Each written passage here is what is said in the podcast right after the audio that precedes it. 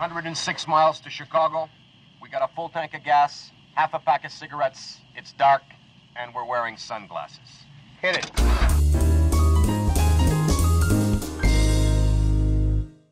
Herkese merhabalar. IMDB'si kaç programın yeni bölümüyle beraberiz. Ben Salih Küçük. Ben Ömer Kula. Ömer hoş geldin.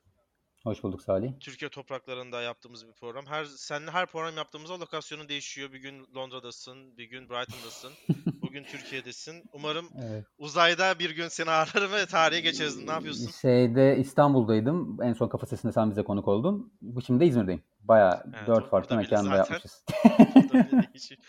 Christopher Nolan'ın ya. üvey kardeşiyle program yapıyorum sürekli. iyiyim iyiyim. Birazcık tabii bende tatil modu var. Onun, onun da birazcık üzerimde şey. Zaten bu programı birazdan anlatırsın da tam da hafif modu farklı olacak. Ben de biraz tatil modundayım. Sen de biraz tatil modundasın galiba. Programa da yansıyacak gibi gözüküyor. Peki bu sürede şey var mı? İzlediğin, e, paylaşmak istediğin dizi, film? Ya valla iki tane film izledim. Onları hemen kısaca geçeyim. Yani bir Little Joe'yu izledim ki bu işte Oscar zamanı ödüller sezonunda çok adından bahsettiren bir filmdi. Jessica Hausner'ın. Konusu falan çok ilginç. İşte bir tane mutluluk veren bir bitki. Sen izledin mi filmi bu arada? Yok izlemedim ama izleyecekler listemdeydi. Şimdi iyi olacak diyeceklerin. Evet şey e, listeden çıkarırsın yalnız benim dediklerimden sonra da neyse yani ben bu ya işte çok güzel bir konu ama sanki birazcık böyle bana şey gibi harcanmış gibi geldi. Filmi izlerken çok üzüldüm yani. Daha da başka bir şey söylemeyeyim. Yani filmin böyle atmosferi, e, temposu falan çok enteresan. Bilerek yapılmış tabii bu enteresanlık ama yani sallıyorum e, Yorgos Lanthimos hep hayal ettim ki ben bir arkadaşımla bunu konuştum. O da aynı şeyi düşünmüş. Yani şu filmi Lanthimos'un eline ver neler olur neler yani. Tam öyle birazcık böyle ironi çok ironiye çok müsait. Mizaha da çok, kara mizaha da çok müsait bir konusu var. Onu izledim. Sonra da gelirken İngiltere'den e, uçakta tabii benim uçak filmlerimi özel seçimlerim vardı. Yani uçakta bir film izleyeceksen böyle genelde çok fazla şey beklemediğim film izlerim. Ve zaten çok büyük bir film olmasına rağmen izlemediğim bir film vardı. Pacific Rim. Yani çok da yeni bir film değil. Nereden baksanız 7 yıl falan. E, Guillermo del Toro'nun. Onu izledim uçakta ve nasıl desem e, çok kötü olmuş. yani yine yine Guillermo del Toro'nun o değişik özellikle Pan'ın labirentinden beri süre gelen o değişik bir şeyi var. Hmm, nasıl diyeyim? Hayal gücü var. Bu da yine burada da var biraz o. Hiç olmamış ya. Hani karakterler yani bana çok maço geldi birçok yerde. Ya çok gaz yani fazla gaz. Ama herhalde yani bilmiyorum sen ne Anladım. düşünüyorsun da. Ben çok e, uzak değilim Pacific Rim 1'e. Belki sen ikincisini izlemediğin içindir. İkincisini izledikten sonra bence birincisine böyle sarılıp sarmalayıp yatabilirsin. Ya muhtemelen ya onu tahmin edebiliyorum. Zaten bir bir böyleyse iki yani kim bilir nasıldır. Evet. E, ben şeyin de etkisi olabilir. Ben film sinemada izlemiştim IMAX salonunda. He. E, çok fazla beklentim yoktu. Düşük tutmuştum. Hani eğleniriz çıkarız demiştim. Eğlenip çıktığım için mutlu ayrılmıştım. E, Doğru. onun da etkisi oldu tabii ki. Şimdi bir te- yani o televizyon ekranında görsem görün şeyim çok daha fazla değişir. Ya Düşüncem bazı çok şeyleri fazla yine değişir. yine çok sevdim yani bazı görsellik ya zaten adam çok enteresan bir kafası var bir yandan da işte hep diyorum ya Pan'ın labirenti. Ben hiç sevmem mesela neydi Oscar Evet. aldığı film? Shape of Water. Ben Mesela o filmde ben ben de hiç sevmem ama o filmde bile vardır bir iki sahne böyle hani senin böyle kafanı açan. Öyle bir arkadaş yani Guillermo del Toro da işte bence senaryoda falan biraz genelde çakıyor yani.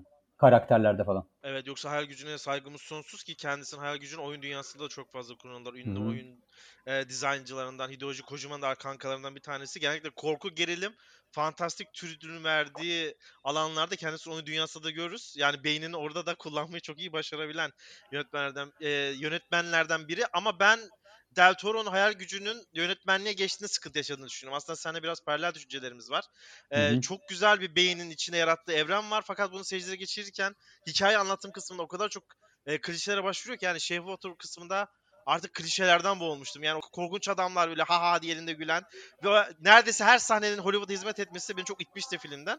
Ama o da gitti Oscar aldı tabii ki. Bir nevi onu da ödüllendirmek Evet, gibi evet. kariyerine. Ben de 3 tane şey izledim Ömer. Çok kısaca onlardan bahsedeyim. Aslında birini uzun uzun konuşuruz daha sonra. All or Nothing, e, Tottenham Spurs, e, Amazon Prime'ın, Prime Video'nun muhteşem All or Nothing serisinin Tottenham versiyonu. Biliyorsun benim hobilerim bu hafta çok hareketli geçiyor. İşte Metallica'nın albümü olsun, Tenet olsun.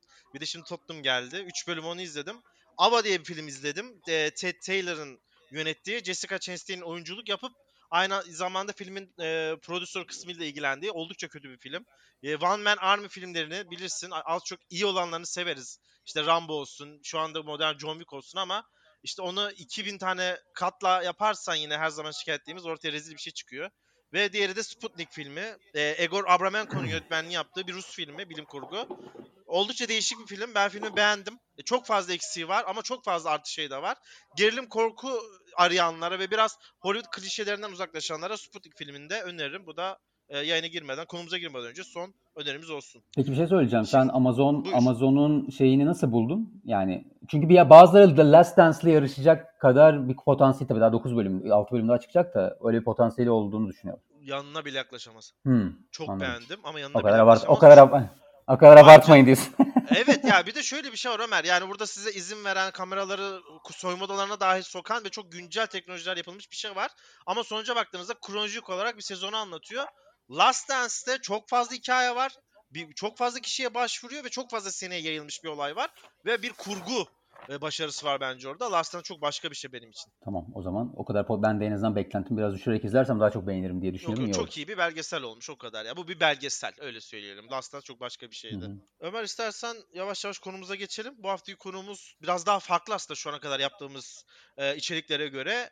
Olaylı setler, lanetli filmler ne derseniz deyin ama çekim aşamasında birçok sorun yaşanmış ve neredeyse çekim durum, çekimleri durdurulma noktasına gelen filmlerden başlayacağız. Ve bunlarda olmazsa olmazlardan genellikle de şu an dinleyenlerin hemen kesin bu vardır dediği ilk filmden başlayalım. Apocalypse Now. Francis Ford Coppola'nın bu bir Vietnam filmi değil bir Vietnam e, dediği yani tamamıyla Vietnam'ı anlattı ve en sonunda da hepimizin delirdiği olarak naksettiği Apocalypse Now'la başlayalım. E, filmi beğenir misin en- başta? Ben çok iddialı bir cümleyle ben biliyorsun arada böyle çok ga- gaz gelip bana bir çıkış geliyor. Yine öyle çıkışlarımda birini yapayım. Benim için en iyi e, açılış jeneklerinden birine sahip filmlerden birisi. O Diyen şarkısıyla. En başta çok kısa bir filmle başlayalım daha sonra da senin notlarınla ilk filmimizde startı verelim. Sen iddialı girdin ben de el yükselteyim. İzlediğim en iyi savaş filmi. Ben de buna katılırım. Ya zaten 3-5 tane çok sevdiğim savaş filmi var. Bunu daha önce konuştuk işte Full Metal Jacket falan filan. Bir Kubrick'in tabii ki. Hani Er Ryan'ı kurtarmayı da belki sokabiliriz. Gerçi onun ben filmin kalanının açılışının çok gerisine kaldığını düşünüyorum. Ama neyse konuyu dağıtmayalım. Ben hani bu film hakikaten aynı Francis Ford Coppola'nın da dediği gibi yani filmi izlediğinizde sanki savaşın kendisini yaşıyorsunuz yani. Hani savaş filminden ziyade öyle bir etkisi var olmuştu üzerimde. Aynı fikirdeyim ben de. Hani en başta yüksek girmeyeyim dedim. En iyi izlediğim savaş filmi değil miydi ama sen yükseltince ben de hislerimi saklayamadım daha fazla. İzlediğim en gerçekçi savaş filmlerinden bir tanesi ama filmler için hazırlanan belgeseller ve çok önceden bilgileri topladığımda gerçekten bu filmin tamamlanması ve bize ulaşması bir mucize. E, komple sürece baktığımızda hepsi bir çılgınlık.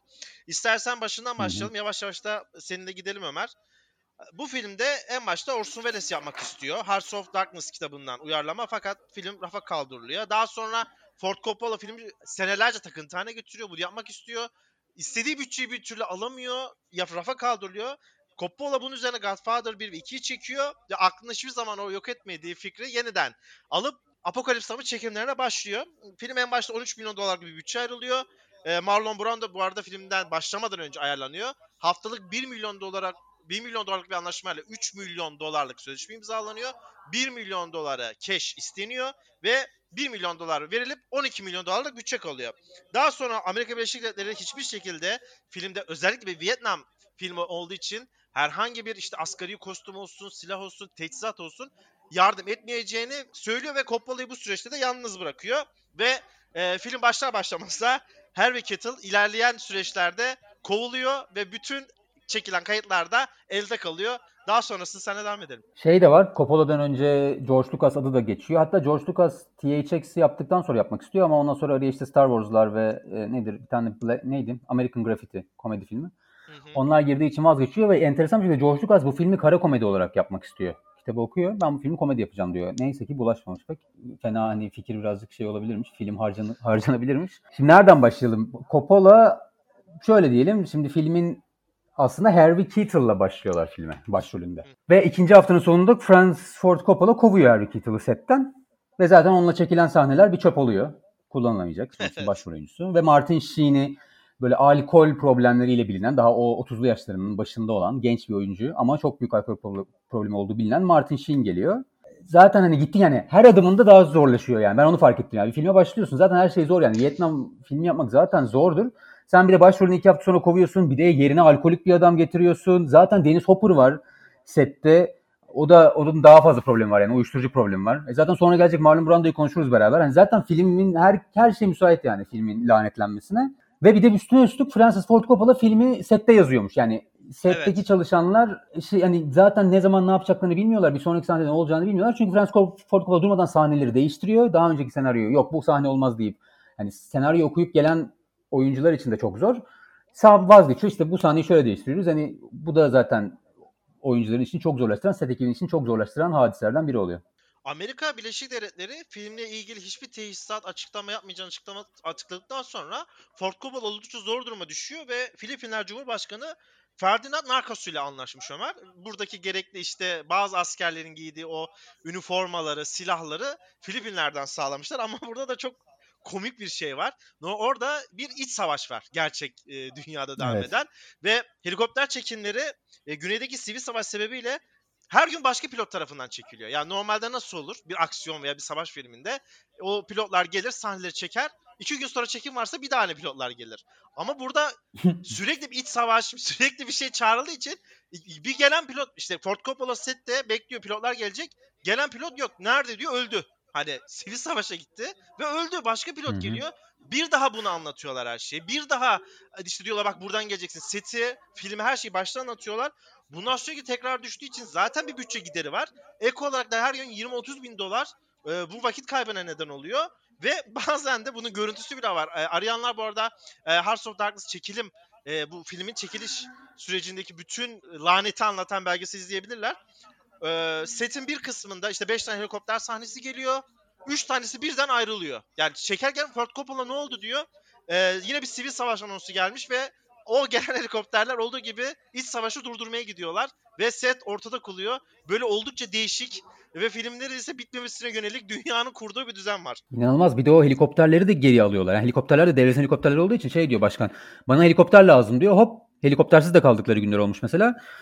Yani işte e, zaten e, dediğin gibi her şey müsait ve bir de bunun üstüne doğal felaketler de başlıyor. Mesela hani ona ona girelim istersen. Bir tayfun oluyor, çok şiddetli bir fırtına, bütün set darmadağın oluyor ve çekimler duruyor bir süre. Evet ve en başta set olduğu zaman e, Ford Coppola tamam ne olacak yarın devam ederiz dedikleri zaman Coppola uyarmışlar. Hani burası Amerika Birleşik Devletleri'nde senin yaşadığın bir yere benzemeyebilir. Bu tayfun senin bildiğin tayfunlardan olmayabilir dediğinde ve Coppola yağmurun durmadığını görünce tamam diyor sanırım yine bir şey oldu. E, günler sonra geldiğinde setin %80'inin kullanılmaz duruma geldiğini görüyor. Ve en sonunda artık çıldırıp seti 2 ay boyunca tatil ediyor. Bütün çalışanları da evine gönderiyor. Bu kadar sorun devam ederken de e, bilmiyorum görmek ister misin ama her yerin haşhaş tarlası olması ve uyuşturucuya erişimin çok kolay olması da hem oyuncuların hem figüranların hem de Coppola'nın uyuşturucuya erişimini kolaylaştırdan zaten mevcut bir alkol tüketimi de var. Her gün sete gergin gelmelerine, kafaların bir dünya olmalarına ve sebepsiz yerine tartışmalarda vesile oluyor. Aynen öyle. Tabii şimdi Tayfun'dan dolayı da toparlanıp da gidiyorlar bir süre. Mesela San Francisco'da biraz zaman geçiriyor Coppola. Hani sette ara veriliyor sonuçta.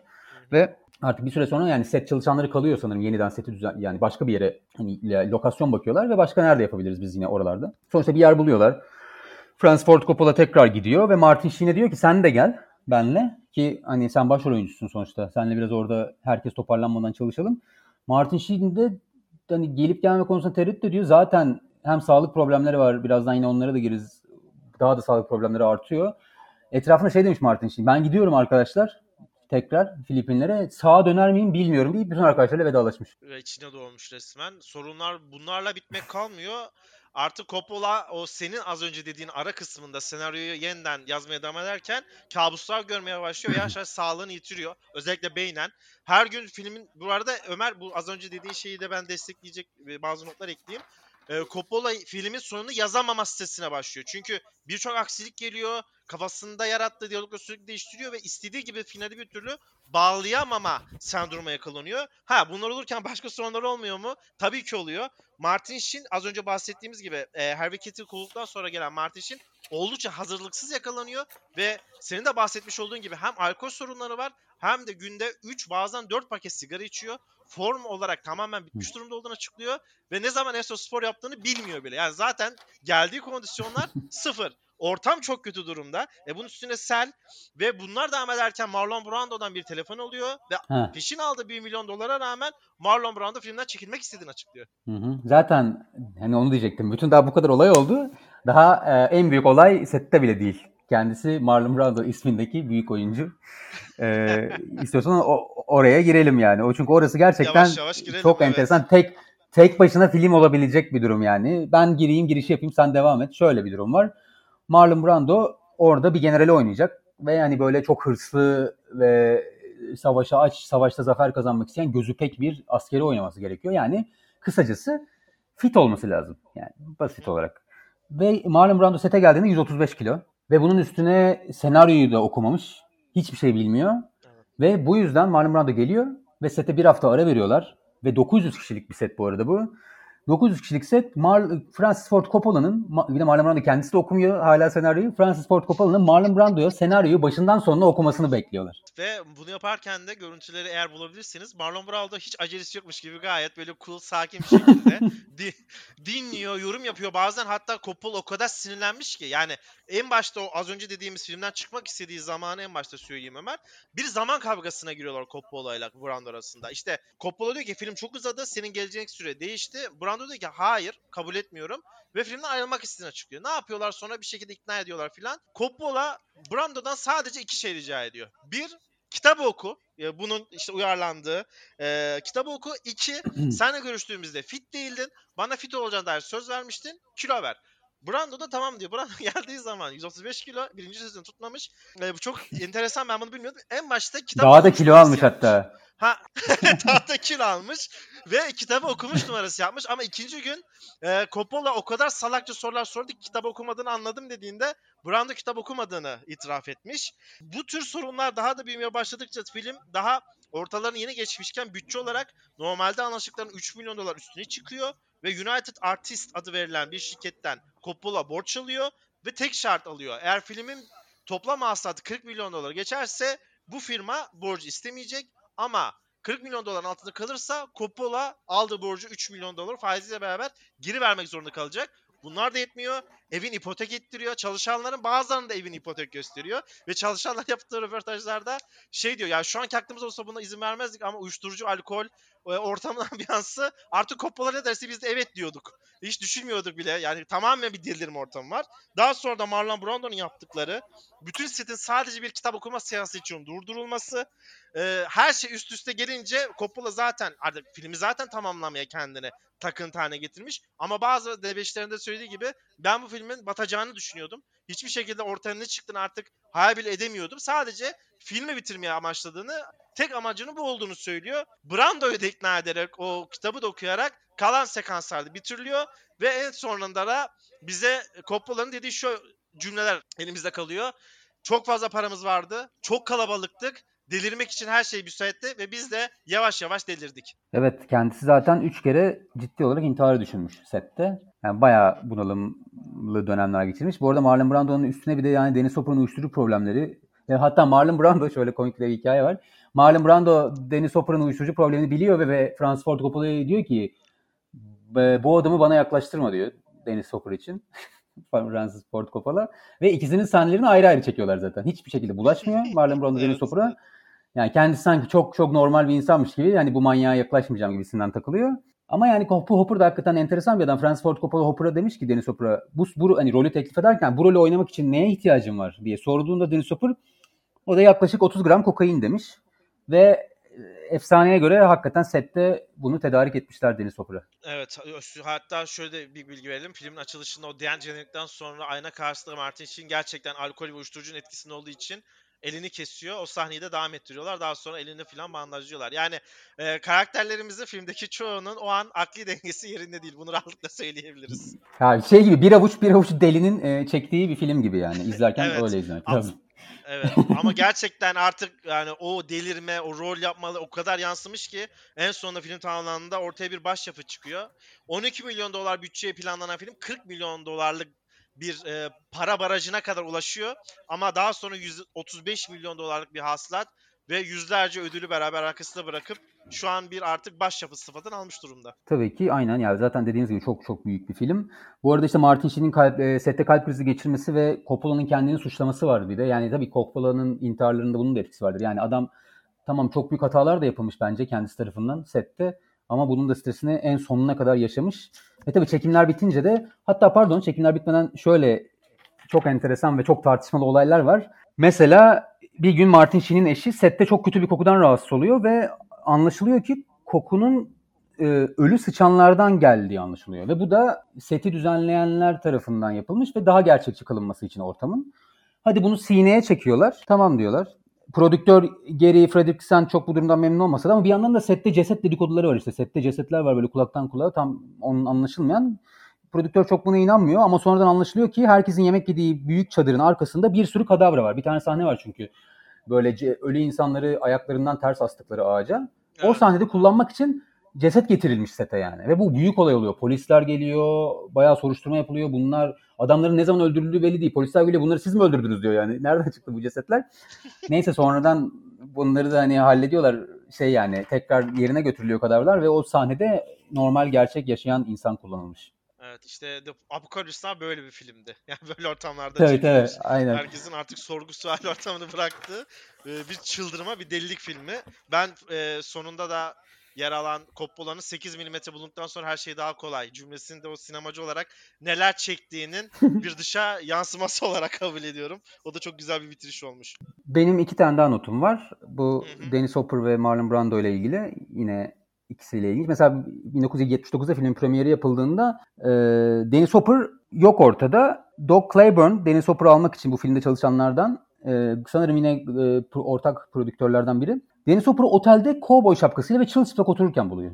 Hani premierde gelmemiş. Ve o şekilde konuşup ikna ederek geliniyor. Artık orada da ne kullandıysa onu da bilemiyoruz. Ve diğer hikayede Marlon Brando ile ilgili. Zaten bu hani senin az önce bahsettiğin filmin belgeseli George e, yö- yönetmenlerden biri George Hicken, Hickenlooper e, belgesel için Marlon Brando ile röportaj yapmak istiyor ve Marlon Brando diyor ki zaten sen bahsettiğin 1 milyon hani 3 milyonluk alacağının 1 milyonun peşini alıyor ama sanıyorum ondan sonra pek bir şey vermiyorlar Marlon Brando'ya. Zaten bütçe çok şiştiği için ve Marlon Brando da e, diyor ki siz o adamın filmi hakkında yapacağınıza belgesel gidin ona söyleyin benim 2 milyon borcumu ödesin deyip reddediyor röportajı ve gerçekten de sanıyorum yani o belgeselde hiç Marlon Brando'yu falan görmüyoruz. Hatta kapatmadan şöyle bir şey söyleyeyim. Bu da çok enteresan geldi. Ben sanki gö- olacakları görmüş gibi Al Pacino da filmin e, zaten Godfather'ı birlikte çalıştılar Coppola'yla. İlk hani ilk düşünen oyunculardan bir tanesi başrolünde. Al Pacino reddediyor. Çünkü hem çok uzakta ve uzun süre orada kalacağını tahmin ettiğini söylüyor ve demiş ki Francis Ford Coppola'ya ben orada ne olacağını biliyorum. Sen beni çamurlar içinde emeklettireceksin ve yukarıdan helikopterle bana direktif vereceksin ve ben orada hasta olacağım. Bunu bunun olmasını istemiyorum ve reddediyorum demiş. Gerçekten Al Pacino'yu da burada tebrik ediyoruz. Al Pacino ne kadar vizyonlu bir adam olduğunu biliyorduk. Burada da daha ispatlamış oldu. yani Al Pacino demiş ki bu film bir başyapıt olabilir ama ben bu rezilliğin içinde olmak istemiyorum. Tabii, tabii. Aynen. Marlon. Brando ile de Coppola oldukça kötü gerçekten veda ediyorlar. Bir daha hiç görüşmüyorlar. E, Marlon Brando da fazla konuşmasın, hiçbir sözünü tutmamış. 2 milyon doları da he- helal etsin bence. Çok da üstüne konuşacak bir şey yok. Sen hem 30 kilo 40 kilo fazla gel sonra kitap okuma nerede benim param? Hiç gerek yok. Aynen öyle. Sıradaki filmimize geçelim Ömer istersen. Oldukça e, dramatik hikayeler barındıran, belki de sinema tarihinin en e, büyük ihmalkarlığını yaşandığı bir film. The Crow. Normalde bir çizgi roman serisi The Crow ve buradan ilham alınarak çekiliyor. Eric Draven ve eşi öldürülüp mezardan dirilip bu kendisini öldüren katillerden intikam alma. Aslında çok saf intikam hikayesi. Fakat bunu daha böyle biraz nasıl desek gotik tarzda anlatan, biraz da karanlık bir tarzda anlatan bir film. Normalde filmde çok aksaklıklar da var. Mesela elektrik çarpması sonucunda marangoz ölüyor filmde. Fakat öyle bir olay var ki hani şu an olsa belki 10-15 sene aralıksız konuşulabilir. Öyle büyük bir hata, öyle büyük bir ihmalkarlık var. Bruce Lee'nin oğlu Brandon Lee normalde içi boş olması gereken bir silah tarafından iki el ateş sonucu öldürülüyor. Evet yani şimdi olsa gerçekten herhalde bayağı büyük olay olur. Ama orada kimse de suçlu bulunmuyor ama aslında dediğin gibi çok büyük im- ihmalkarlık var. Sanıyorum sen de bakmışsın ya ben biraz araştırmaya ve anlamaya çalıştım. Hala birazcık gizemini koruyan bir konu ama sanıyorum önceki sahnede mesela bir tane e, yakın çekim varmış silaha. Ve yakın çekim olduğu için gerçek mermi konulmuş. Hani göz yani yakın çekimde sonuçta gerçek gözüksün diye. Evet. Ama sonraki çekimde bu mermileri değiştirme içinde bir tane gerçek mermi kalıyor galiba. Ama yine bütün olanların hepsi o kadar belirsiz ki yani. Her yerde farklı bir şey yazıyor mesela bütün kaynaklarda. Tam olarak kimin ihmalkarlığı tam anlaşılmamış galiba. Evet çok fazla bu, bu durumlarda biliyorsun şey gibi mesela Ice Watch Shot gibi Kubrick'te burada da çok fazla teori de var. Böyle insanlar komple teorilerini çok sever. İşte Bruce Lee'nin nasıl öldürüldüğü soru işareti. Aynı ekip Tabii. sete gizlice girdi. Brandon Lee'yi de mi öldürmek istedi? Lee ailesinden garezlerini yedi gibi komple teorileri bir yana dursun. Ben bunun inanılmaz büyük bir ihmalkarlık olduğunu düşünüyorum. Yani buna inanıyorum.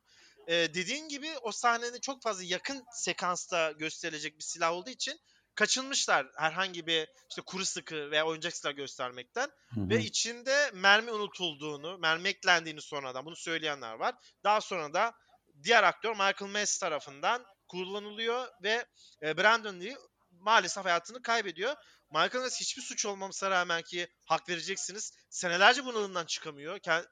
Uzun süre uyku hapları kullanıyor ve 2016 yılında hayatını kaybedene kadar da hiçbir zaman filmi izlemiyor. The Crow filmden de nefret ediyor. Yani anlaşılabilir bir durum. Ben e, bir de şöyle bir şey okudum. Aslında sette sadece silahlardan sorumlu bir insan varmış.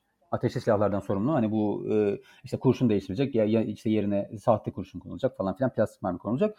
O gün erken yollamışlar eve onu. Ve başkası idare etmiş ve o başkası da bu kadar profesyonel değil. Hani durum yani çok sıkı kontrol edilmesi gereken bir şey yani. Hatta bir şey emin olmak için hani ne bileyim evi evin kapısını kilitledim mi diye bir geri dönüp emin değilsen bakarsın ya onun gibi bir şey yani. Böyle durumları 3-4 Evet. kere kontrol etmek gerekiyor. Ama bu yerine konulan daha acemi bir insan deniyor. Öyle de bir yerde de öyle bir şey okudum mesela. Yani bir yerde bir ihmalkarlık var ama zaten işte bu ihmalkarlığın nerede olduğu belli olmadığı için de bu şekilde dedikodular ve komplo teorileri yine çok müsait bir durum. Kesinlikle. Yani bunun üstünü kazırlar. Kazımakta da haklı. Yani basın olsun, insanlar olsun. Böyle bir açık varsa, böyle bir açık veriyorsanız veya böyle bir hata yapıyorsanız senelerce bunu tırtıklarlar. Tırtıklayana da niye sen burayı kazıyorsun diyemezsin. Ee, Ömer çok nasıl desem dramatik 2-3 bilgi var. Normalde 58 gün çekim süresi planlanıyor ve bu olay 52. günde oluyor. Yani neredeyse film tamamlanmak üzere ve Brandon Lee nişanlıyken hayatını kaybediyor. Filmde hayat verdiği Eric Draven da nişanlıyken filmin başında öldürülüyor. Bu da oldukça paralel ve ben bunu araştırırken bir yerde bir makalede gördüm. Çok da ilgimi çekti. Heath Ledger'la çok büyük bağlantılar ve ortak noktalar var maalesef. İkisi de en başlarda rolünden sonra hayatını kaybetti. İkisi de yüzleri boyalı bir rolden sonra hayatlarını kaybettiler. İkisi de öldüğünde 28 yaşındaydı ve filmdeki saç imajları da omuz üstü aynıydı. Bu da oldukça dramatik benzerlikler. Evet bu 28 yaşı ben bilmiyordum. Hani bu rockstarların da 27 yaştır ya. Bu da böyle bir enteresan bir rastlantı olmuş. Ben mesela işte Heath Ledger öldükten sonra Batman filmi hani zaten çok izlenirdi ama hani ne bileyim filmi artık hem Heath Ledger'ın adını duymayan sonuçta normal olarak hem de filmi illaki bir gişesine bir tık da olsa bir şey eklemiştir Tabii yani. ki, İster tabii ki. istemez. Çünkü bu tarz dra- dramatik şeyler etki eder. Bu filmde mesela sanıyorum Paramount Pictures'ın ilk filmi olacakken vazgeçiliyor. En, en sonunda Miramax'a geliyor film. Dağıtımcısı onlar oluyor ve Miramax tabii herhalde bu 90'ların naifliği diyeceğim ben buna. Hiç bunun üzerine gitmiyorlar. Hatta filmin reklamlarında hiçbir şekilde Brandon Lee'nin öldüğü, filmle ilgili yapılan e, promosyon çalışmalarında bu trajedi hiçbir şekilde bahsedilmiyor. Sadece filmin sonunda bir notla geçilmiş. Belki bunu kullanmak istemediler. Belki ailesine saygı görmek istediler. Bu bir politik olabilir. İşte ya ama sanki bence şimdi olmaz gibi geliyor bana. Hani 2020 yılında asla illa olmaz. Bir yerden Asla çıkar. olmaz. Şey yazar ya hani böyle yönetmenlerde mesela işte e, Christopher Nolan, From Inception and Interstellar. Biz o CV'den bir şey alırız. Burada direkt gözümüze sokarlar. Şunun öldüğü film diye böyle Hı hı. sanki bir başarıymış gibi daha çok izlensin diye. Yani onu siz Selçuk'la konuşuruz ama bu stream servislerin özellikle izlenmek için yapamayacağı şey yok. Bu son QTS olayındaki Yok. gibi ben onu sonuna kadar kullanırlar yani ondan eminim ben. Kesin kesin. Ömer sıradaki filmimize geçelim istersen. Başka notun yoksa. The Exorcist. Yok geçebiliriz. Bu paranormal olaylarıyla biraz daha ayrılacağız burada. Biraz korku türevine gireceğiz şimdi. Normalde 1973 yapımı e, William Friedkin'in bir korku başyapıtı olan senelerce yani en başta Amerika'da daha sonra Avrupa'da ve tüm dünya etkisi altına alan ülkemize de Şeytan adıyla gösterime giren film. 1949 yılında Roland Doe takma adı ile bilinen çocuğun gerçek hayatta yaşadığı varsayılan olaylar üzerine kuruluyor. Ya buna inanan inanmayan çok fazla kesim var. Film hala tartışılmaya devam ediyor zaten. Ve Pazuzu adı verilen Assur ve Babil mitolojisindeki şeytanların kralının işlendiği bir film. Fakat filmin çekilme süreci Apokalips tavı bile bazı yerlerde gölge bırakacak derecede kaoslu. En başta şeytanı seslendiren Mercedes McCam- McCambridge sesi için paketlerce kendisi sigara içiyor ve çiğ yumurta yiyor. Daha sonra da litrelerce viski içiyor ve bunu biraz hesaplayamadığı için sağlığını kaybetmeye başlıyor. Ve sette de belirletilmeyen ama sebebi açıklanmayan da yangınlar oluşuyor. Hatta bazı kişilerin dediklerine göre de sadece şeytan çıkarılan yani filmde şeytan çıkarıldığımız o ünlü yatak odasında o yangın olmuyor. Geri kalan bütün odalara bu yangın sıçrıyor ve çalışanların da küçük önemsiz eşyaları kaybolmaya başlıyor. Evet zaten e, bu arada yangının öncesinde de bayağı bir sakatlanma ve mesela aslında ölüm de oluyor. Mesela film başrollerinden Ellen Burstyn sakatlanıyor bir ara ve onun dışında da e, setten iki çalışanı bir güvenlik elemanı ve bir de özel efektçi olmak üzere iki set çalışanı ölüyor. Ve daha da enteresanı Jake McGowan filmde oynayan oyunculardan bir tanesi onun sahneleri bittikten hemen sonra ölüyor. Yani sahneleri de kalmıyor yani adamın. Hani onun sahneleri bitiriyorlar ve çok kısa sürede ve hatta ölüm nedeni de tam olarak bilinmiyor. Biraz baktım ben. Bir sürü söylenti var. Evet. Üstelik bununla da kalmıyor. Şeytan filmi canlanmaya devam ediyor.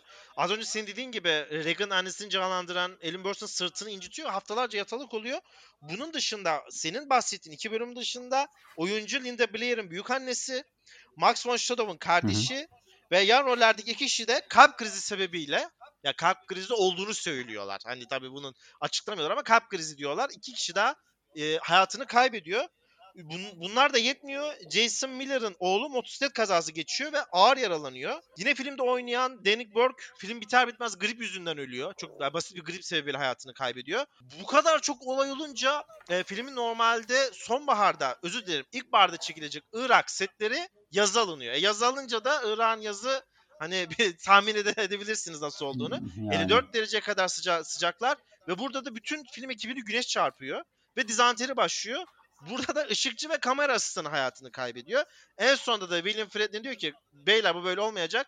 Ben sete rahip getiriyorum diyor. evet ve yani rahip getirip seti kutsatıyorlar. Yani bir nevi şeytan çıkarmayının gerçeğini hani orada bir yapmış oluyorlar sanki. Bu kadar olaydan sonra film gösterime girdikten sonra inanılmaz büyük bir başarı sağlıyor ve tarihte ilk defa Oscar'da korku kategorisinde tam 10 dalda aday oluyor ve herhangi bir ödül töreninin ve akademinin ilk defa bir korku filminde bu kadar ciddi aldığını görüyoruz. Olaylar bunlarla bitmekle kalmıyor. Normalde filmde şeytanı canlandıran Linda Blair'e şeytanı oldukça seksi, cazibeli ve erotik gösterdiği için ölüm tehditleri gelmeye başlıyor. İşte mektuplar, yolda kıstırmalar falan bu ekip ve e, özellikle film yönetmenleri buna dayanamıyor ve bunu yetkili kişileri taşıyorlar. Uzun süreyle bir korumayla neredeyse senelerce bir uzun süre korumayla evin önünde işte devreye gezen polis arabaları veya o dışarı çıktığında onu uzaktan izleyen devriyeler daha sonra film işte yavaş yavaş seneler sonra etkisini kaybettikçe de yeniden bu korumalar ve polis ekipleri e, Linda Blair'in yanından alınıyor. Kendisi fakat bu ölüm tehditlerinde işte seni öldüreceğiz, kafanı keseceğiz. Hatta biri direkt şöyle yazmış. Seni filmde yaptığın gibi öldüreceğiz. Yani senin yüzünü hale getireceğiz. Ağzından yeşil sıvı akıtacağız. Ee, bir süre psikolojik destek de almış. Ben bu bunları bilmiyordum mesela. Bu Linda Blair'ın tehdit mektuplarını. Enteresanmış. Yani zaten bende başka not kalmadı. Hatta bana bu tehdit mektupları biraz şeyi hatırlattı. Eğer senin başka notun yoksa başka bir tane daha film var yine çok tehditli ve yine sonunda birçok insanın öldüğü yani filmle bağlantılı. Direkt geçelim Ona istersen Ömer o filme seninle. Evet. Dur, dur senle başlayalım o zaman. Ee, Rosemary'nin bebeğinden bahsediyoruz herhalde. Evet. evet. Bu e, zaten Roman Polanski'nin hani kendi de şu an çok büyük başı e, kendi yediği halklardan dolayı dertte ve aslında yönetmenliğinin zirvesinde de film setleri en sonunda da kısa kısa bazı filmlerden bahsedeceğiz. Orada benim listemde bir tane Polanski filmi var. Ama Rosemary'nin Bebeği herhalde Polanski filmlerinin en e, nasıl diyelim sorunlu setlerinden biri. Öncelikle ben hani az önceki senin tehdit mektuplarına benzer olarak bu filmin Rosemary'nin Bebeği'nin prodüktörü William Castle o tehdit mektupları almaya başlıyor ve sen satanistsin yavaş ve acılı bir şekilde öleceksin gibi yani bu tarz tehditler alıyor. Ve e, William Castle gerçekten film bittikten sonra çok esrarengiz bir şekilde ne olduğunu anlayamadığı bir hastalığa yakalanıyor ve çoklu organ yetmezliği yaşıyor ama son anda kurtuluyor. Yani ölmüyor ama hakikaten bir süre sürünüyor. İstiyorsan sen devam et. Zaten ondan sonra da filmle oynayan ve sette çalışan birçok insan çok enteresan şeyler geliyor başına. Evet tehditler bitmiyor. Bazı oyuncular yine aynı senin dediği gibi William Casson dediği gibi tehditler alıyor. Bu arada çok e, aslında bir bağlantıyla ama Rose, e, Rosemary's Baby'nin benim Polanski'nin en sevdiğim film olduğunu söyleyebilirim. Bence tamamıyla bir yönetmenlik dehası. Ama tabii ki Polanski'nin sonra da burnu burnu bazı şeylerden çıkmıyor onun da. Müziklerini yapan Karsof Komeda'da beyin kanamasıyla hayatını kaybediyor çekimler devam ederken. Bu da söylentilere göre tehdit alan ve işte siz şeytana cılıya tapıyorsunuz diye tehdit alan kişilerden bir tanesiydi. Beyin kanamasıyla hayatını kaybetmesinin bir tesadüf olduğunu söyleyenler var. Tabii ki bu tür supernatural şeylere inanmak isteyenler hak ettiğini bulmuş olarak da yorumlamış. Ee, bazı şekillerde öldürüldüğünü ama beyin kanaması dediklerini de söyleyenler var. Bu da biraz gizemini koruyor. Fakat seneler sonra yapılan resmi açıklamada hayır normal bir beyin kanaması geçirdi diye nakletmişler. E, Roman Polanski'nin 9 aylık hamile eşi de daha sonra başına neler geldiğini biliyoruz. Charles Manson'ın takipçileri tarafından e, maalesef e, burada hayatını kaybediyor ki yakın zamanda Quentin Tarantino paralel bir kurgusunu e, yine bize izletmişti. Ve Rosemary's Baby belirli bir kesim tarafından da yüzyılın gelmiş geçmiş en kötü film olarak. Hani böyle şey olur ya sıtı böyle koyu katolikler, dine bağlananlar filmi oldukça Aha, evet. satanizm propagandası ve cadılığı övdüğü için lanetlemişler yer yer kiliselerde filmin yayınlanmaması ve kaldırılması için de dilekçelerde bulmuşlar. Ee, Ömer tesadüf müdür bilmiyorum ya biz mi buna inanmak istiyoruz? Kompletörle ilgimizi mi çekiyor yoksa her insan içinde bu supernatural doğaüstü şeylerin gıdıklanması mı var? Ama diğer filmimizde bu kadar çok olmasa da oldukça değişik hikayeler barındırıyor. Bir başka bir korku filmi efsanesi The Omen. Ee, burada seti durmadan yine mini kazalar başlıyor ve filmin yaratıcısı Robert Monger iyi şeyler hissetmediğini ve filmin iptal edilmesi gerektiğini rüyasında gördüğünü söylüyor. Bu olay tamamıyla başında. Yani film daha hani ilk senaryo yazılmış, fikir ortaya konmuş filan. Rüyasında bunları görüyor ve bunu açıklıyor. Tabii ki kimse o ne diyor la bu salak. Ne içiyorsan bırak torbacını söyle de biz de bilelim gibi. Gayet arkadaş arasında yapılan şakaları söylüyorlar. Fakat gariplikler devam ediyor. Normalde eğitmenlerini ısırmayan köpekler filmin çekilmesi sonucunda sürekli eğitmenlerine saldırmaya başlıyorlar. Uçaklara 3 ayrı zamanda film ekibi taşı uçaklara 3 ayrı zamanda yıldırım düşüyor. Bazılarından kaçıyorlar bazılarından kaçamıyorlar. Irish Republic Army yani İRA adı verilen e, terör örgütü diyelim. Ekibin kaldığı otele saldırıyorlar. Özel efekt uzmanı John Richardson trafik kazası yapıyor. E, kendi kurtuluyor. Fakat işi maalesef çok kötü bir şekilde ölüyor. Ve burada çok enteresan bir anekdot var. Bu kaza yılın 13. cumasında gerçekleşiyor. Özel efekt uzmanı John Richardson dediğine göre de kaza olur olmaz kafasını kaldırdığında ilk gördüğü şey Omen 66.6 kilometre. Yani Omen'e 66.6 kilometre kaldığı bu tabelayı gördüğünü söylüyor. Vahşi har- hayvan terbiyecisinin aslan ve kaplan saldırıyor. Sette hayatını kaybediyor. Ee, George Peck'in oğlu çekimler sırasında intihar ediyor. Yine e, Pekin'de son anda bu çok enteresan bir hikaye. Belki de bütün filmler içerisindeki en garip hikaye. Yine George Peck oğlun intiharından sonra rüyasında bir uçağa binmemesi gerektiğini görüyor. Ve son anda kalkar kalkmaz mevcut aldığı uçak biletini iptal ediyor. İptal ettiği uçak düşüyor ve herkes ölüyor. Kendi bunu iptal ettiği için kurtuluyor. En sonda da yapımcı şunu söylemiş. The devil was at work and he didn't want that film made. Şeytan setteydi ve bu film yani. bitmesine izin vermiyordu. Omen bence sette yaşananlar filmden daha korkunç olmuş. Ya ben e, hani film yapmak isteyen bir insanım. Hani bu yolda ilerlemek isteyen ben bu setteki olayları düşünürken şeyi fark ettim. Özellikle korku korku filmlerindeki setlerinde olan çok enteresan olaylar var. Hani korku filmi yapmak herhalde çok akıl kârı bir iş değil gibi gözüküyor yani. Ben evet şu an özellikle bu dini şeylere yaklaştıkça risk kat sayısı da biraz artıyor gibi. Yani. Ama sıradaki filmimize devam edelim. Senin çok sevdiğini bildiğim yönetmenin. Ben de oldukça keyif alırım filmlerinden ve bence bir kaçık e, deli, tam bir deli. Werner Herzog'un Aguer The Wrath of God filminde 16. E, yüzyılda bir İspanyol keşif grubunun Eldorado'da altın bulma hevesiyle başlayan filmin Normalde oldukça ben çok beğenirim bu film bu arada. Fakat arkasında yaşananları Hı-hı. bir de senden dinleyelim. Ee, bu arada hemen filmi tabii filmler hakkında konuşmuyoruz biz burada. Setlerde olan olayları anlatıyoruz ama az önce konuştuğumuz Apocalypse Now'u çok etkilediği söyleniyor. Yani Francis Ford Coppola'nın ağzından söyleniyor bu. Yani bu filmi izleyip çok etkilenmiş ve filmin görselliğini direkt yani çok e, benim üzerine çok etkisi oldu ve Apocalypse Now üzerinde de çok fazla etkisi var. O yüzden izlemeyenler bu filmi mutlaka izlesinler. Ya şimdi burada Werner Herzog'la Klaus Kinski'nin iki tane delinin yani tek bir deli de değil iki tane ruh hastasının birbirlerinin sınırlarını nasıl zorladıkları ki zaten beş filmde birlikte çalışıyorlar. Hatta şöyle tanışmaları da şöyle oluyor. Klaus Kinski çok fakir bir oyuncu yani hiç parası yok. Ve Werner Herzog'un ailesinin kiracısı oluyor. Ve bu şekilde tanışıyorlar ve Werner Herzog diyor ki ya bu adam deli. Bu Agüero ancak bu adam oynar yani. Ve gerçekten de sonunda çok iyi bir performans alıyor. Ya filmle e, iki tane olay var benim çok garip yani gerçekten komik olan. Ya komik değil de işte şu an okuyunca komik geliyor ama orada herhalde sette herkesi çok geren ve Evet. Şimdi burada Peru'da çekiyorlar filmi ve Kızılderililer yani gerçek Kızılderililerin yaşadığı bir alandalar ve Kızılderililer e, artık niye olduğunu tam anlayamadığım belki sen biliyorsundur ama e, yani Herzog'a gelip bak senin için istiyorsan Klaus Kinski'yi öldürebiliriz diyorlar ve yani Herzog röportajlarda Herzog'un demesine göre Herzog bunu ciddi anlamda değerlendirmiş. Yani diyor ki düşündüm biraz diyor yani. Ciddi ciddi düşündüm ve sonra vazgeçtim diyor. E, ve ikinci olayda zaten Klaus Kinski setleri terk etmesi çok yani setleri terk etmesiyle ünlü bir oyuncu. Ee, yine seti terk ediyor. Artık filmin neredeyse sonuna gelinmiş. Yani seti terk etmesi gibi bir şey söz konusu değil Werner Herzog için. Ve Werner Herzog e, cebindeki silahı çıkarıp eğer bir adım daha atarsan seni vururum diyor. Şimdi bunun hikayenin bundan sonrası vurduğunu söyleyenler var ayağından, vurmadığını söyleyenler var. Werner Herzog silah bile çıkarmadığını iddia ediyor. Sadece üzerine yürüdüm diyor.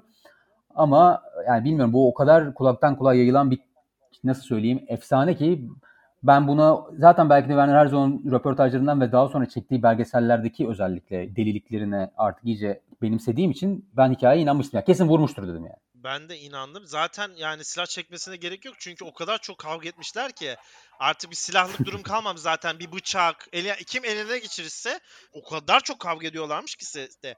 O kadar çok birbirlerine giriyorlarmış ki bir süre bunların tartışmalarından dolayı film ilerlememeye başlamış. Ömer senin dediklerinin e, ek olarak da şöyle bir bilgi vereyim. Hatta az önce dedin ya işte Kızılderililer falan asist sağlamak istemiş. Ha şey gibi böyle Hı hı. 01 dizisindeki gibi abi bak biz hallederiz senin yerine taşeron tutma gibi. Evet evet. Şöyle bir olaydan geldiği söyleniyor. Yine bir film setinde bir sekanstan sonra bu ikili tartışmaya başlıyor. Tartışma o kadar çok büyüyor ki söylenene göre Kiski yine eline bu sefer silah eline alan Kiski rastgele sinirden ateş atıyor. Ateş ediyor ve bu mermi çadırdan birine giriyor ve figüranın parmağını koparıyor. Bu olay doğru mu Hmm. yalan bilinmiyor ama daha sonra bir tane figüranın gerçekten parmağının kopuk olduğuna dair fotoğraflar var. E şimdi bu yani figüranın parmağı kopuksa bu hikayede böyle bir şey varsa demek ki Kinski bu mermiyi ateşlemiş. O hikayenin senin az önce anlattığın hikayenin yani Herzog'un Kinski'nin kafasına silah dayamasının ha sen zamanında böyle bir şey yapmıştın ama ben yani şey olur ya bizde bu silah çıkarsa bu mermide patlar tarzı. Bu sefer Herzog öyle değil böyle silah çıkarır tarzında e, silah çıkarmış ve daha sonra işte olay kapanmış filan ama ben de Herzog'un kesinlikle orada kafasına tabanca dayadığını düşünüyorum. Ama söylenenlere göre de ki daha sonra ikisi de doğruluyor. e, araları gayet iyi olmuş ve çok da iyi anlaşmışlar. E zaten bu filmden sonra da çok fazla birlikte çalışıyorlar. Ya benim bu filmle ilgili başka notum yoktu. Hazır Herzog'a girmişken aslında burada Herzog'la ilgili ben çok not çıkarmışım ama programın süresi yetmez. Sadece bir tanesi çok ilgimi çekiyor. Hani Herzog'un ruh halini belki ve ne kadar işine zaten işine ne kadar adam adanmış olduğunu nasıl söyleyeyim. Bir tane belgesel var tam şu an adını hatırlayamıyorum. Notlarım arasında yok da bir tane aktif yanardağ çekiyor. Yani yanardağ bu kadar yaklaşılmaz abi yani. Öyle bir çekiyor ki yanardağ. Oradan sağ kurtulması da hani yani film için her şey yani filmini tamamlamak için projesini her şey yapabilecek bir deli. Ve bu deli e, Errol Morris başka bir yönetmen çok yakın arkadaşı. Errol Morris'le e, sanıyorum Gates of Heaven filmi ne bitiremezsin diyor. Ve iddia ediyor. Bitirirsen ben ayakkabımı yiyeceğim diyor. E, Errol Morris filmi bitiriyor. E, Werner Herzog Eats His Shoe, Les Blanc'in kısa filmi. izleyebilirler internette isteyen. Werner Herzog önce bir konuşma yapıyor. Ayakkabısını böyle sarımsak ve baharatlarla birlikte kaynatıyor ve yiyor. Böyle de bir adamdan bahsediyoruz yani. O yüzden her şeyi bekliyorum. Evet bu zaten senin bu güçlü yükseliş kapanışın üstüne daha fazla bence Herzog'dan konuşmaya gerek yok. Yani bu adamın silah yani sette silah çekmesi çok da garip karşılanmamalı bu anekdottan Evet. sonra. Ömer benim son notum aslında şu ana kadar olan filmlerden biraz farklı. Normalde işte senle Apokalips Now'dan başladığımız süreçten itibaren çekilen filmlerin setlerinde yaşanan olaylardan bahsettik. Sıradaki filmimiz yaşananlardan dolayı çekilmekten vazgeçilen bir film. Atuk filmi. Bir Eskimo savaşçısının büyük kent yaşamına uyum sağlama çabasını konu alacak olan normalde e, Atuk adlı yine aynı isimden aldığı bir romandan uyarlanacak. İşte birçok görüşmeler yapılıyor. Şöyle çekelim, böyle çekelim. Yavaş yavaş da cast ekibini hazırlamaya başlıyorlar. Filmin ana kahramanı canlandırmayı çok isteyen John Belushi'ye ulaşıyorlar. K- kendisi kabul ediyor, severek oynayacağını, kitabı çok beğendiğini söylüyor. Fakat kendisi 1982 yılında aşırı dozdan hayatını kaybediyor. Rol için Sam. Kinson'la görüşüyorlar. Kendisi sıcak yaklaşıyor olaya. Fakat finansal sorunlar sebebiyle bir süre film rafa kaldırılıyor. Ama rol Sam Kinson'da kalıyor. Yani şey diyorlar. Biz bunu yapacağız. Kimseye söz verme. Rol senin. Bu Arap sürecinde Sam motosiklet kazası geçiriyor. Hayatını kaybediyor. Rol için üçüncü kişiyi düşünüyorlar ve John Candy ile mülakatlar başlıyor. John Candy kalp krizi geçiriyor, hayatını kaybediyor. En sonunda da Chris Farley'e ulaşıyorlar dördüncü kişim olarak ve filmi neredeyse kabul etmesine denilene göre saatler kala uyuşturucudan dolayı hayatını kaybediyor. Bir rol yüzünden dördüncü kişi de hayatını kaybedince herkes bu filmin artık lanetli olduğunu asla çekilmemesi gerektiğini söylüyor ve Atuk filmi, Atuk projesi daha bir saniyesi bile çekilmeden rafa kaldırılıyor. Ben bunu hiç bilmiyordum. Çok enteresanmış yani. İyi isabet olmuş vazgeçmişler sonunda ya böyle 4-5-6-7 diye gidebilirlermiş ya. Evet ya orada küçük bir pandemi gibi Atuk can almaya başlamış. Bence de vazgeçilmesi oldukça iyi olmuş. Ömer e, benim çıkardığım değişik diyelim lanetli filmler bu kadar. Senin de varsa notlarını dinlemek isteriz son olarak. Yani bir iki tane var. Mesela Clockwork Orange'da e, ben bunu bilmiyordum. Mo, tabii ki Kubrick'in oyuncularına neler çektirdiği az çok biliyoruz. Mesela biz bugün Shining'i konuşmadık. Shining'i çok olaylı bir settir ama zaten daha önce iki tane programımızda konuştuğumuz için artık üçlemeyelim diye. E, bu Clockwork Orange'daki beyin yıkama sahnesini bilirsin. Hani böyle gözlerini zorla açıyorlar Evet. ya karakterin. Ale- Alex'in. İşte Malcolm McDowell Alex'i oynuyor. Malcolm McDowell'ın gerçekten gözleri uzun süre o şekilde açık kalmış ve geçici körlük ve kornea yırtılması yaşamış bu yüzden. Ve bununla da yetinmiyor. Stanley Kubrick sadece fiziksel bir şekilde acı çektirmemiş oyuncusuna aynı şekilde psikolojik olarak şimdi yani bir gün Malcolm McDowell'ın yılanlara çok büyük fobisi oldu. Yani yılandan herkes korkar da hani yılandan artık böyle en büyük korkularından biri olduğunu öğreniyor. Ve filmde bir tane yılan var, boğa yılanı. Bunu senaryo, bunu öğrenir öğrenmez senaryoya ekliyor. Ve yılanı buluyorlar. Ve yani yılan da var artık filmde. Ve Malcolm McDowell'dan yılanı kendi odasında hatta saklamasını istiyor Stanley Kubrick. Artık yani bu kadar buna diyecek bir şey bulamıyorum yani şimdi. Ve Malcolm. McDowell da böyle yatağın altına bir tane bir tane çekmeceye koyuyor ve Malcolm McDowell anlatıyor geri kalanını. Şey diyor. Ben yatağın altına çekmeceyi koydum. Sonra çekmeceyi açtığımda yılan yoktu ve bunu söyledim e, set ekibini çağırıp Stanley dahil olmak üzere. Ben diyor bir bir odanın bu kadar hızlı boşaldığını hayatımda görmedim. Stanley Kubrick dahil olmak üzere herkes koşarak kaçtı. İstemeden de intikamını almış olmuş yani Stanley Kubrick'ten. Evet. Malcolm McDowell. Onun dışında da notum pek yok yani. Bir tane notum var. Hadi onu da bu da enteresan. Chinatown filmi Polanski'nin yine filmi. Faye Dunaway oynuyor. Bir efsaneye göre Faye Dunaway Polanski'nin ona çok kötü davranması sonucunda sette artık en sonunda bir kaba işeyip Roman Polanski'nin suratına atıyor. Ama bunu e, bir tane ben röportajını gördüm Faye Dunaway'in Guardian'da. Röportaj çok güzel giderken film tam röportajın sonunda bunu soruyor röportajı yapan. Gerçekten böyle bir olay oldu mu diye. Faye Dunaway sen ne biçim bir insansın, sen ne biçim bir gazetecisin, bunu bana nasıl sorarsın deyip röportajı terk ediyor. Bu da böyle bir anekdot. Demek ki doğru. Demek ki doğru bu kadar. Yani ben de öyle düşündüm.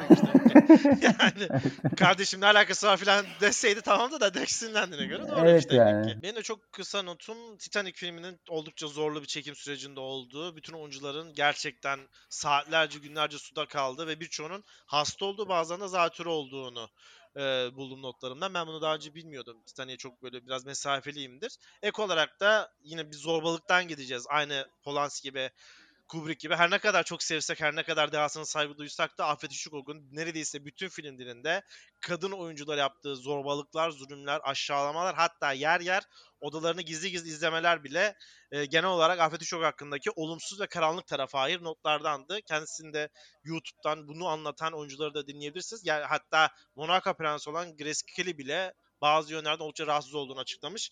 E, ben Hitchcock'u çok severim ama bu ya bir değil iki değil kaçıncı neredeyse her kadın oyuncudan çok fazla şikayet aldığını ve e, onlara yani e, hatta bir tanesine şu an hangi oyuncunun olduğunu o, o- bilmiyorum ama bir tanesine zaten seni sarı saçın için oynatıyorum.